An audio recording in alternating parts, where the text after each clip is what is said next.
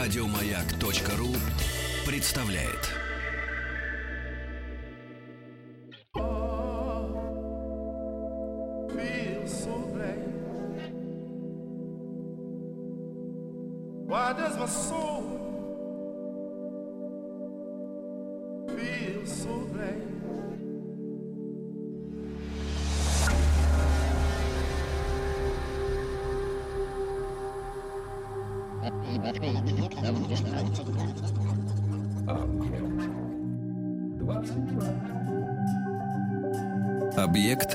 22. Литературный, литературный, Литературный Нобель. Нобель. Нобель. Это «Объект-22», я Евгений Стаховский. Очередная серия из цикла, посвященного лауреатам Нобелевской премии по литературе. Мы добрались последовательно, надо сказать, добрались э, до 1938 года, когда был объявлен лауреат, 37-й лауреат Нобелевской премии по литературе. Сейчас я скажу пару слов об этом человеке подробнее, но э, сначала к уважаемому гостю Борис Александрович Геленсон, доктор филологических наук, профессор, заслуженный деятель науки, заведующий кафедрой зарубежной литературы Московского института иностранных языков. Борис Александрович, здравствуйте. Добрый день. Да, спасибо, что нашли на меня время в очередной раз. Надеюсь, не в последний. Спасибо. А, Сегодня, вы знаете, такая м, довольно неожиданная для меня вещь, потому что м, так- у меня странные какие-то ощущения относительно лауреата 1938 года. А, то есть, с одной стороны, я как-то отдаю себе отчет и поспрашивав ну, там, друзей, знакомых, а там вообще знают ли они это имя, выяснил, что большинство ну, не имеют никакого представления о том, конечно, кто это с другой стороны, заслуги этого человека и эм, творческая деятельность и правозащитная, что важно, да, деятельность настолько интересна и объемна, что я, честно говоря, не очень понимаю, почему это имя у нас сегодня не, не на слуху у каждого живущего на свете. Речь о американской писательнице Перл Бак. Вы знаете, ваши, так сказать, вопросы и удивления, на мой взгляд, вполне закономерны. Когда Перл Бак в 1938 году получила Нобелевскую премию, то это было, это было встречено, так сказать, и положительно, и с определенной долей удивления. Потому что до нее Нобелевскую премию получили в 1932 году Голдсорси, в 1933 Бунин, в 1934 Пиранделло, в 1936 Юджин О'Нил, в 1937 Роже Мартен Дюгар и вдруг Перл Бак. Я тоже должен сказать, что среди моих знакомых никто практически эту писательницу не знает, хотя надо сказать, что в серии «Нобелевские лауреаты» была книга ее избранных произведений, которые я сделал Ну, под вашей редакцией. же моей раз, да. редакции. И, кроме того, была защищена моей аспиранткой единственная пока диссертация о творчестве Перл Бак. И вот, начиная нашу, так сказать, беседу о Перл Баке, о Перл Бак, и, так сказать, имея в виду насущную необходимость познакомить широкую аудиторию с этой достойной фигурой, я хотел бы вспомнить слова Киплинга, который писал, что Запад есть Запад, Восток есть Восток, и вместе им не сойтись. Киплинг получил Нобелевскую премию в 1907 году, его заслугой было то, что он э, открыл Индию, с которой был связан, открыл обширный регион Востока. И мне думается, что значение многих писателей заключается в том, что они открывают нечто новое, которое связано и с тематикой, и с эстетическими особенностями. Что касается Перл Бак, то она нам фактически открыла Китай. И если говорить о такой центральной мифологемы творчества Перл Бак, то я бы назвал слово и мифологему «мост». То есть такой вот глубинной темой Перл Бак было установление моста между Востоком и Западом и приобщения, возможно, широкого круга читателей и не только читателей проблемам, связанным с такой огромной многомиллионной страной, как Китай. И страной, надо сказать, с, великой, с огромной и великой культурой. С огромной и великой культурой. И в одном из последних своих романов она высказала такую мысль. Мы живем под одним небом. И уникальность ее судьбы, ее творчества заключается в том, что она принадлежала к обоим мирам, восточному и западному.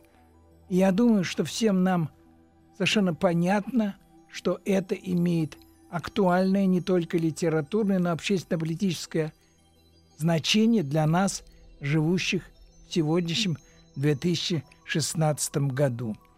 Американка по происхождению, она первую половину жизни провела в Китае, вторую у себя на родине. Она оставила обширное и неравноценное по качеству творчества, которое, надо сказать, изучено далеко не в полной мере. Почему интересно? А дело в том, что мне думается, что вторая половина жизни Перл Бак, которую она провела в Америке, она уже писала под псевдонимом Джон Седжес, была насыщена большим количеством романов, но это были романы среднего уровня. Среднего уровня. То есть свои китайские, э, Китайские истории романы- ей повторить вот этот вот Нет, успех нет. не удалось. Дело в том, что она прежде всего осталась как автор романа «Земля» и двух ее биографических книг о своей матери и о своем отце. Хотя мне думается, что все-таки роман «Земля» является ее главным, совершенно бесспорным достижением. Бесспорным достижением. Вообще-то говоря, Ну, мне- она считала, что ей даже трудно определить, что было ее родиной – Китай или Америка. родилась она все-таки И в Штатах. Она родилась Да. в Ш- В 1892 году, в стоит 92 напомнить. да. году. Вообще она была по происхождению из семьи голландцев, которые приехали в Америку, там укоренились, и лучшие черты вот этой самой голя- голландского труболюбия и религиозности и высоких таких нравственно-этических качествах были воплощены в ней. Я знаете, о чем подумал? Э, Ну, помимо всего, всего прочего, когда, если смотреть на ее биографию, э, знаете, говорят, что когда человек, например, меняет имя, э, в его судьбе тоже происходят какие-то перевороты. У Перл Бак, получается, она сменила как-то ну, не огромное, конечно, количество э, фамилий, но есть ряд э, имен, под которыми ее могли знать те или иные люди. Да, родилась она все-таки под фамилией Сайден Стрикер, да, Сайден а- отцовской Перл Бак, ну то есть Бак, это была фамилия ее первого мужа. Первого мужа. Потом, когда она с ним же развелась, вышла замуж второй раз, она стала э, Уэлш, Уэлш, да. Уэлш, а э, в Китае я выяснил, ее вообще знают под именем Сай Джейнджу. Я этого не знаю, но она действительно писала под разными именами. И еще вот этого Джон Сенджеса, как Джон псевдоним вы Сенджес. вспомнили. Она да. была действительно чрезвычайно разнообразной, в высшей степени одаренной, одаренным человеком, одаренным человеком. И во всех планах.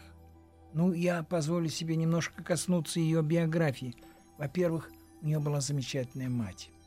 Замечательная мать, которая сочетала в себе высокие душевные качества, и Нобелевская премия была в частности присуждена за биографии матери и биографию отца. И я позволю себе процитировать небольшой отрывок из биографии ее матери. Она писала своей матери следующее. «Всю красоту своей страны она впитывала с раннего детства.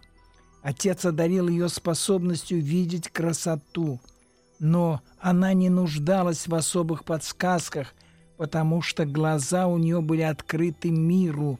Она чутко реагировала на свое очарование в каждом времени года, В ней все находило отклик. Она умела различать самые малые приметы красоты в лишайнике, цветочках, насекомых. Однажды она поклонилась, склонилась над паучком, расцвеченным в красные и черные тона, и под конец потрогала его мизинцем, чтобы лучше ощутить цвет. Паук же укусил ее, и от него э, у нее распухла рука. После этого она только смотрела, не трогала, но чувство справедливости было так в ней сильно, что она помнила, как сама она спровоцировала насекомое, его красота не поблекла до нее, даже когда она причитала ей вред. Любовь к красоте, мгновенная способность на нее откликаться были ее плотью и кровью, она буквально в ней растворялась. Весенний день она способна была опьянеть от веселого солнышка, заливавшего лужайку, смеяться над искрившимся весельем, только что не плясать, но она так же ценила красоту обыденных привычных вещей.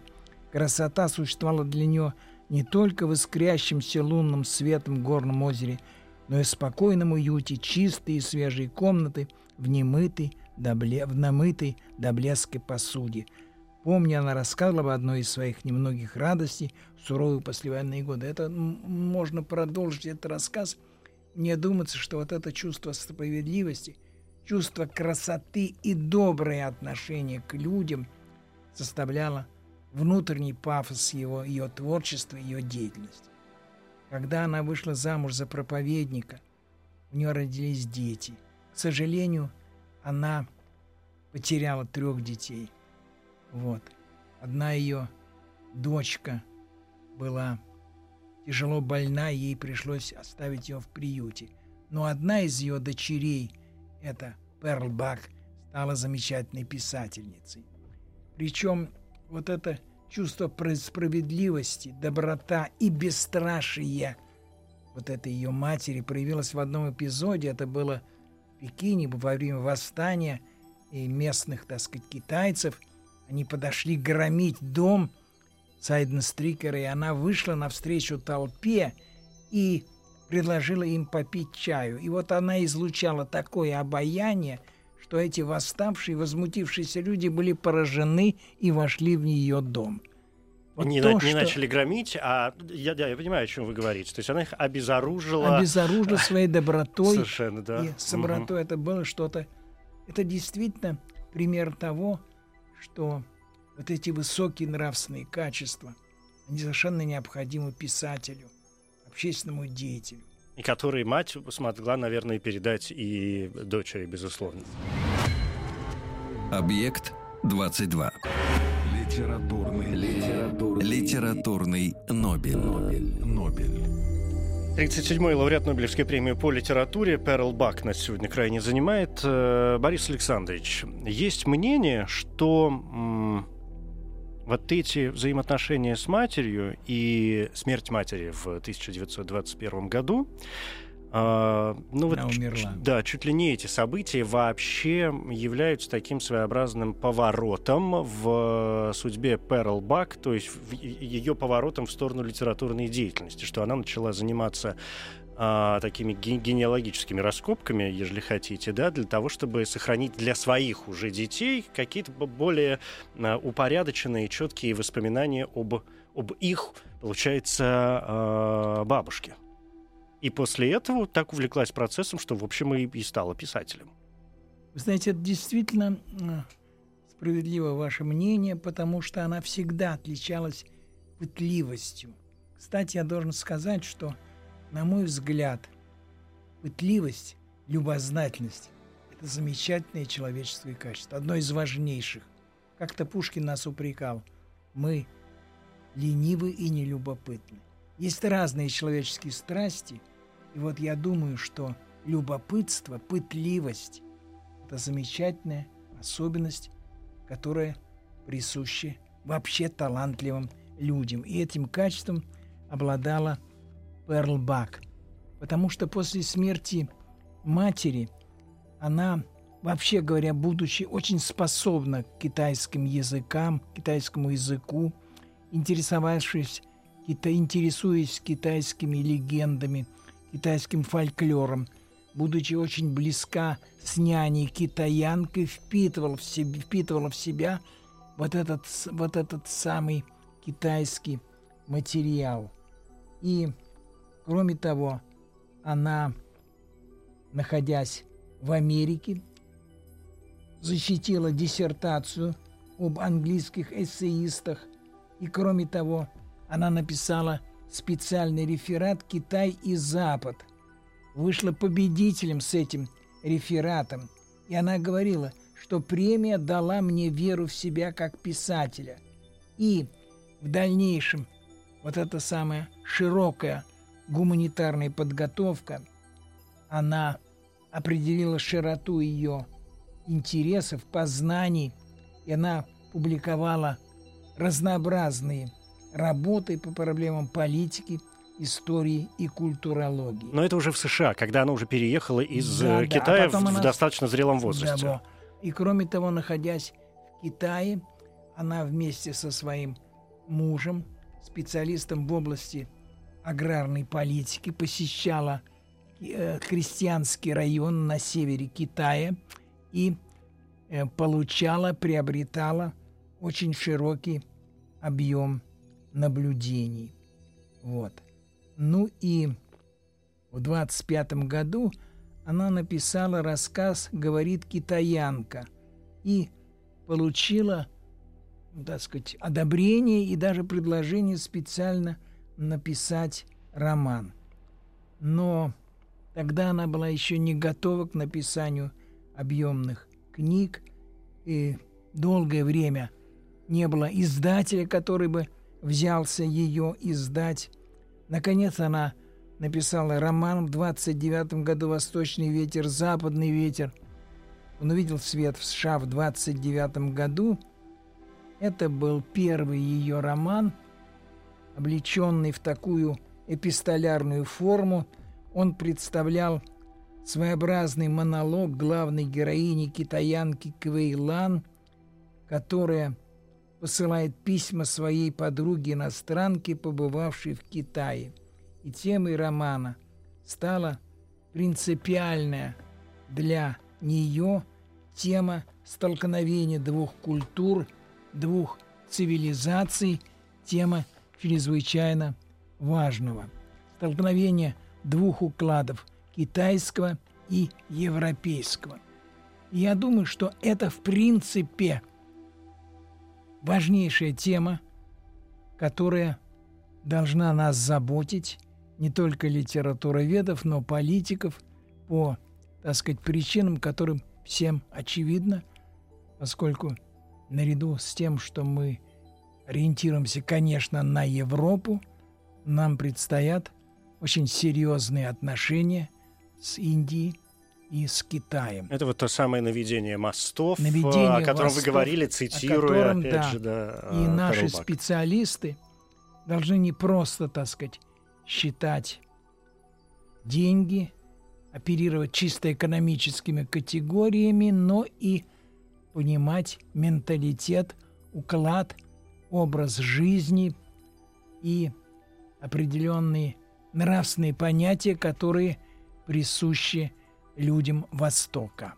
Вот это очень важная вещь, которая вытекает из характера творчества Перлбак, о чем я скажу несколько позднее. Да, Борис Александрович, есть э, предложение такое заманчивое, как мне кажется. Давайте передохнем пару минут э, по глотку чая и после этого продолжим.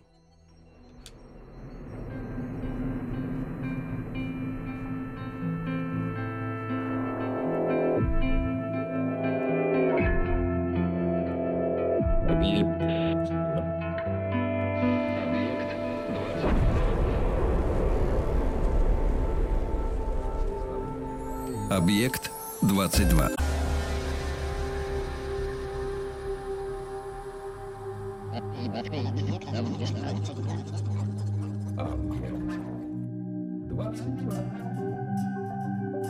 Объект 22. Литературный, литературный, Литературный Нобель. Нобель. Это «Объект-22», я Евгений Стаховский, и здесь Борис Александрович Галенсон, доктор филологических наук, профессор. Э, Мы говорим сегодня о 37-м лауреате Нобелевской премии по литературе, американской писательнице Перл Бак. Она получила премию в 1938 году. Борис Александрович, я, ну, так хочу нас пододвинуть, э, по крайней мере, к роману «Земля», нас всех уже, да, вы сказали, что это главное ее произведение, большая книга. И э, в первой части нашей беседы вы так вспомнили об авторах, э, которые получали Нобелевскую премию до Перл Бак, да, в несколько предыдущих лет. Я э, позволил себе тоже окинуть взглядом последнее э, десятилетие и понял, что из тех авторов, которые за 10 лет до Перл Бак получали эту премию, половина, половина получала по большому, ну то есть э, не то что конкретно прям за эти книги, но по крайней мере это авторы больших романов: Унсет, Ман, э, Глсуорси, Мартен Дюгар. И вот теперь, да, все, в общем, серьезные большие книги. И э, с Перл Бак в итоге происходит приблизительно то же самое. Земля. Вы говорите, главная ее книга. Что это? Что за произведение? Ну, надо сказать, что это действительно во многом оригинальное, свежее и новое произведение. Она имела сенсационный успех, совершенно неожиданный для ее автора. Кстати, отмечу одну довольно комическую особенность. Ее отец, проповедник, человек беззаветно преданный своему делу, отец, которому она посвятила замечательную биографию под названием «Сражающийся ангел», так и не удосужился прочесть произведение своей дочери. Интересно, Он как, умер в как она к 31 этому- году. А, когда в- а, книга Да, вышла. она, она уже закончила этот Мгм. роман, он не успел прочесть. Но он действительно был из тех вот людей, которые беззаветно преданы своему гуманитарному, гуманистическому призванию. И все-таки Земля, на что это похоже? Ну, э, Земля — это своеобразная крестьянская сага, в центре которой два психологически очерченных характера. Крестьянин Ван Лун и его жена Олан. Надо сказать, что это были персонажи, которые были совершенно неизвестны. Они представляли среднего, малограмотного крестьянина и его жену, и в начале романа Ван Лун – бедняк, едва сводящий концы с концами, а в финале – разбогатевший крестьянин. В доме богачей Хванов, поражающих его роскошью, Ван Лун покупает жену Олан, Покупает. покупает, которая, можно сказать, была рабыней у своих хозяев. Она некрасива, безропотна, трудолюбива, и в дальнейшем возвышение Ван Луна контрастирует с неумолимым упадком усадьбы Хванов, проматывающих богатство, и одновременно возвышением этого простого крестьянина. Для Ван Луна земля – смысл и цель существования, и все его усилия направлены на расширение надела и упремножение достатка. А по стилю? Повествование это неторопливое, эпически спокойное, строится как цепь эпизодов, сцен из жизни главного героя. Это упорный труд в поле, где бок о бок с ним работает Алан. Это эпидемии, наводнения, неурожай, саранча, рождение сыновей, старение и смерть Олан и появление в доме богатеющего крестьянина наложниц, которые существуют одновременно с его женой. Как по-вашему, это увлекательная книга? Ну, то есть ее читать знаете- интересно? Я не думаю, что она очень увлекательна, но в ней э, интерес не в сюжетных коллизиях. Там нет сюжетных коллизий. Но она интересна тем, что она показывает вот этот самый совершенно неизвестный нам быт, течение жизни.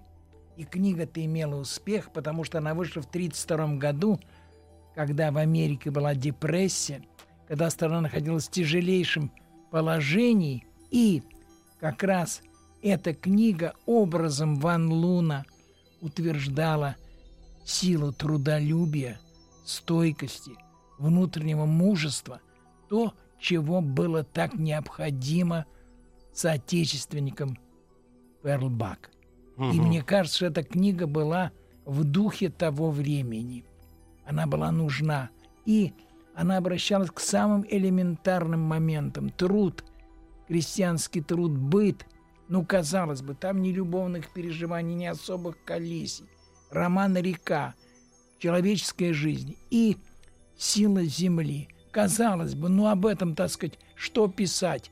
Ничего интересного нет. А на самом деле, вот есть такая черта в американской литературе, о которой в свое время говорил Достоевский, когда он касался, кстати, Эдгара По, и он сравнивал, скажем, Эдгара По э, с Гофманом. Он говорил о силе американской литературы, о силе подробностей. Он, они у всех американцев вот эта сила подробностей. У Хемингуэя, у Стейнбека, у Фолкнера.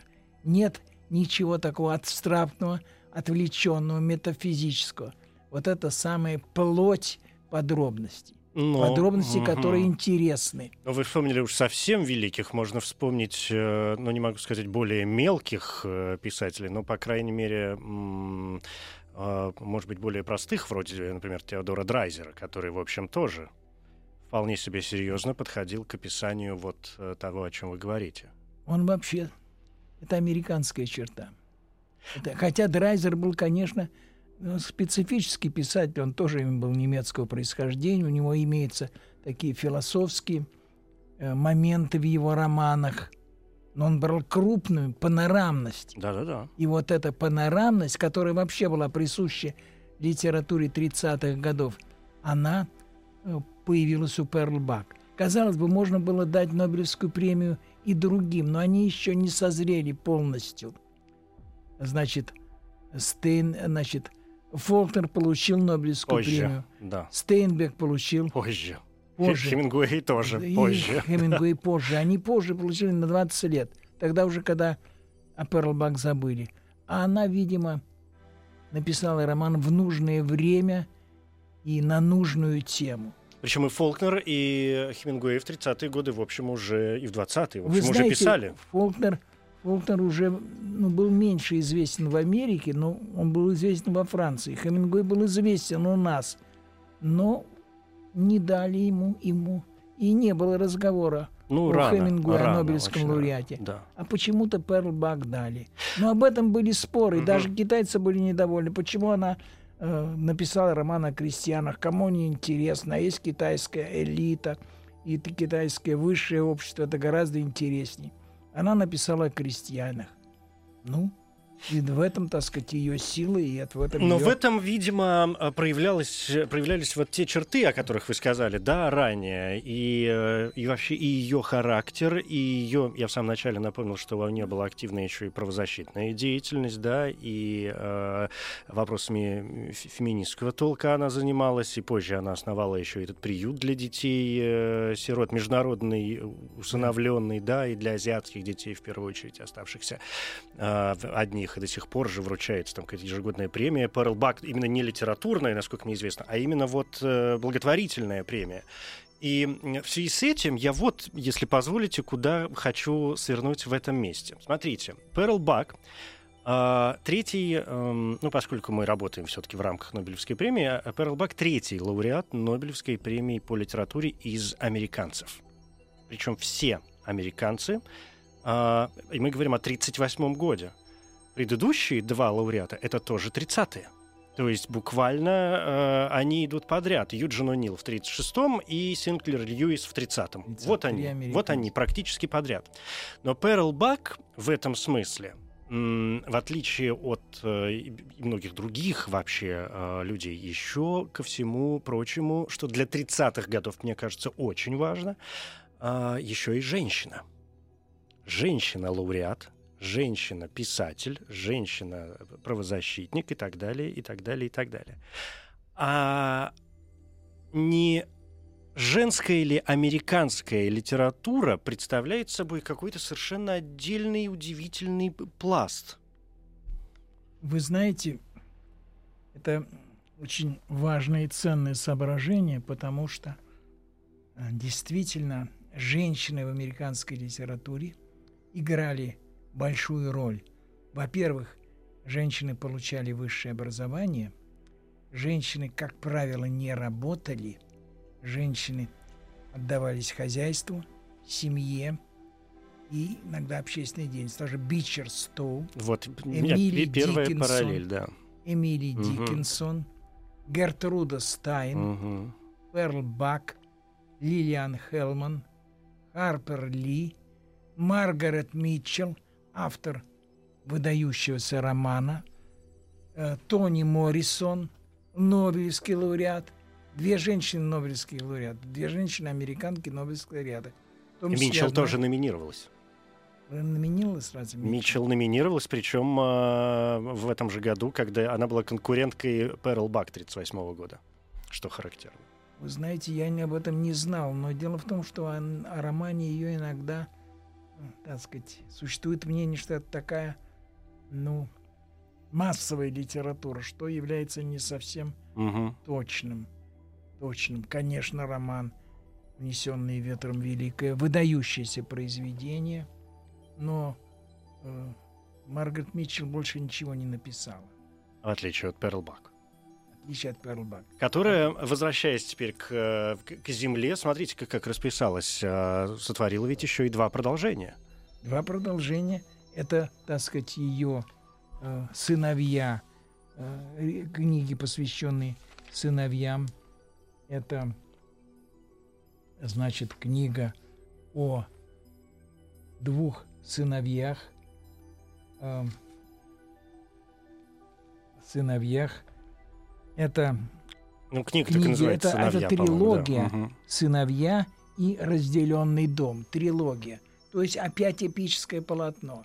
Вообще тяготение к эпическому полотну, к широкой картине, было тоже, так сказать, фактом и одним из ключевых моментов американской литературы 30-х годов. И я должен сказать, что именно вот этот период между двумя мировыми войнами стал временем, когда американские писатели после Синкла Льюиса уже вышли на мировой уровень.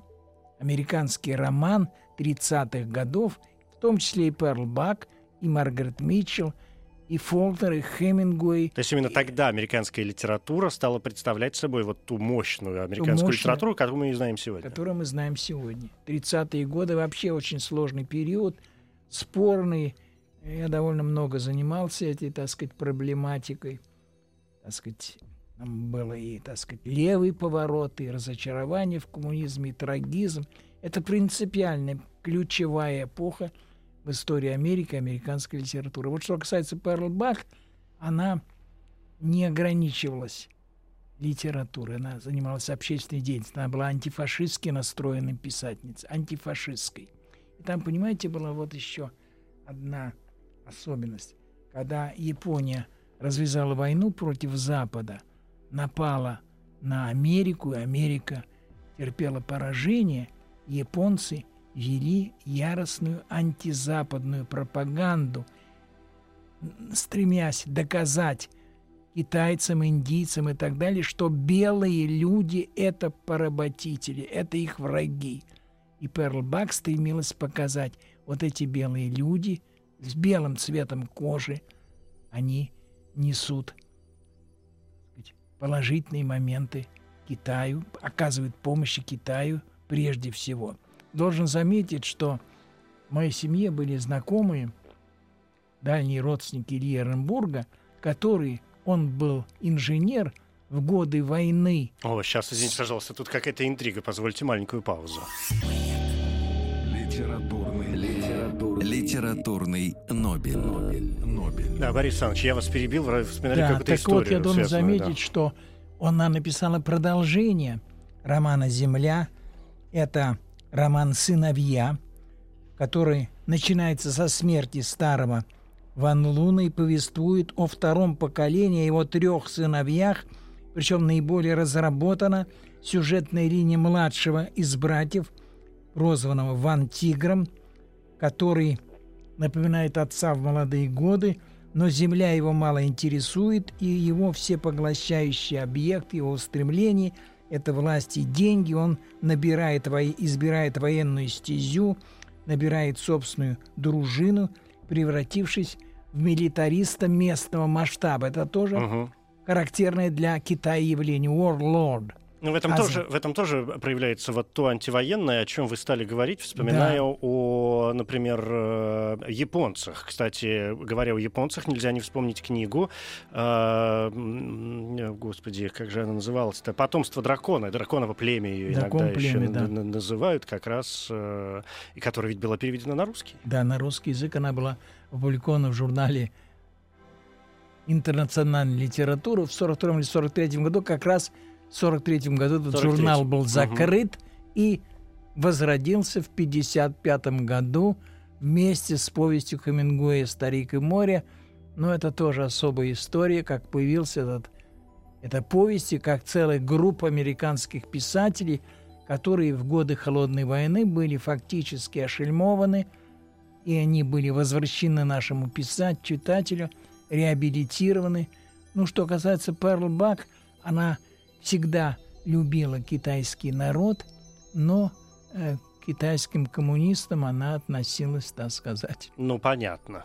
По как, понятным, да. как человек свободолюбивый. Угу, но в принципе понятно. она очень много писала, поэтому иногда, знаете, одна книга опережала другую, и то, что она писала, очень много. Она не успевала работать над стилем, и у нее был довольно усредненный стиль. Именно поэтому ее э, романы уже американского периода, уже поздние, да, Думаю, э, книги да. так и не получили такой серьезной не, не популярности, как, да. как... Она, кстати сказать, конечно, осталась прежде всего благодаря своим китайским годам, благодаря четырем китайским романам. Это трилогия плюс еще роман «Мать». Угу. Роман «Мать» был угу. четвертый роман. И в этом ее историческая заслуга. Кстати сказать, я должен заметить, что американцы вообще, американские ученые, они еще недостаточно в полной мере изучили китайско-американские отношения. Когда я был на одной из конференций в Америке, то оказывается, что они, в общем, не знали, что Хемингуэй приезжал в Китай с э, января 41 года до июня 41 года. Он был там 6 месяцев. Он оставил очень интересное воспоминание об этом периоде. И мне пришлось одному из первых исследователей это исследовать эту сторону биографии Хемингуэя. Он как раз предсказал нападение японцев. А мы тоже оказывали помощь Китаю, должен вам заметить. И что наш э, военный атташе в Чунцине был генерал Чуйков, который был в 1942 году отозван из Китая и возглавил 62-ю армию, которая прославилась под Сталинградом. И с Чуйковым встречался Хемингуэй, когда он побывал в Китае вместе со своей третьей женой э, Мартой Гелхорн.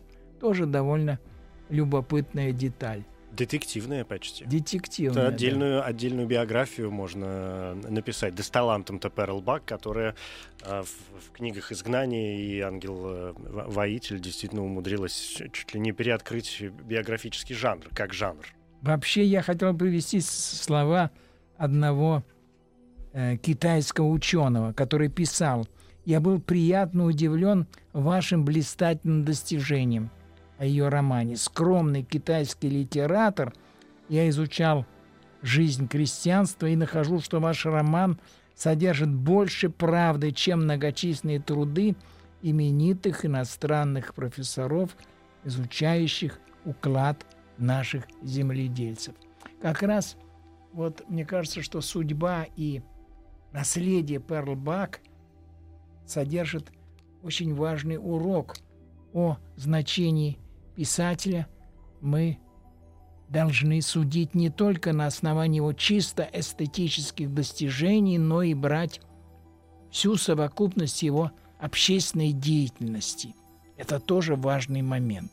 Не могу с вами не согласиться. Да, спасибо большое. Борис Александрович Геленсон, доктор филологических наук, профессор, заслуженный деятель науки, заведующий кафедрой зарубежной литературы Московского института иностранных языков. Спасибо вам большое.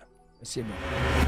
Литературный, литературный, Литературный Нобель. Нобель. Коротко говоря, Перл Бак, американская писательница, биограф, сценарист и правозащитник. Годы жизни 1892-1973. Имя при рождении Перл Камфорт Сайденстрикер. Бак – фамилия первого мужа.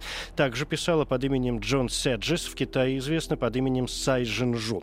Наиболее известные произведения – романы «Земля», «Мать», «Китайское небо», «Потомство дракона». Некоторые произведения экранизированы. Среди них фильм «Потомство дракона» 44 года с Кэтрин Хёбберн в главной роли, «Небо Китая» 45 года с Энтони Куином, «Участь женщины» 2001 года с Уильямом Дефо.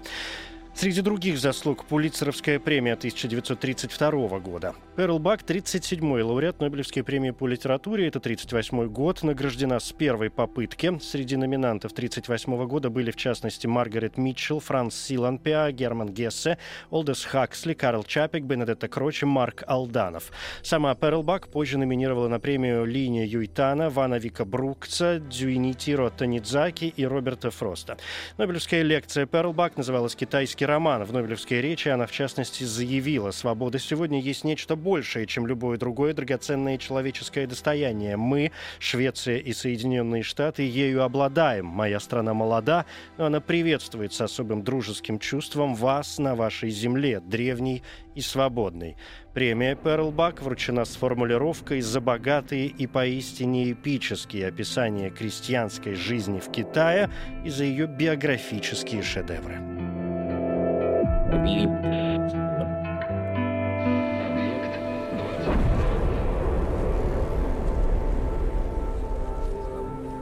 Объект 22. Еще больше подкастов на радиомаяк.ру.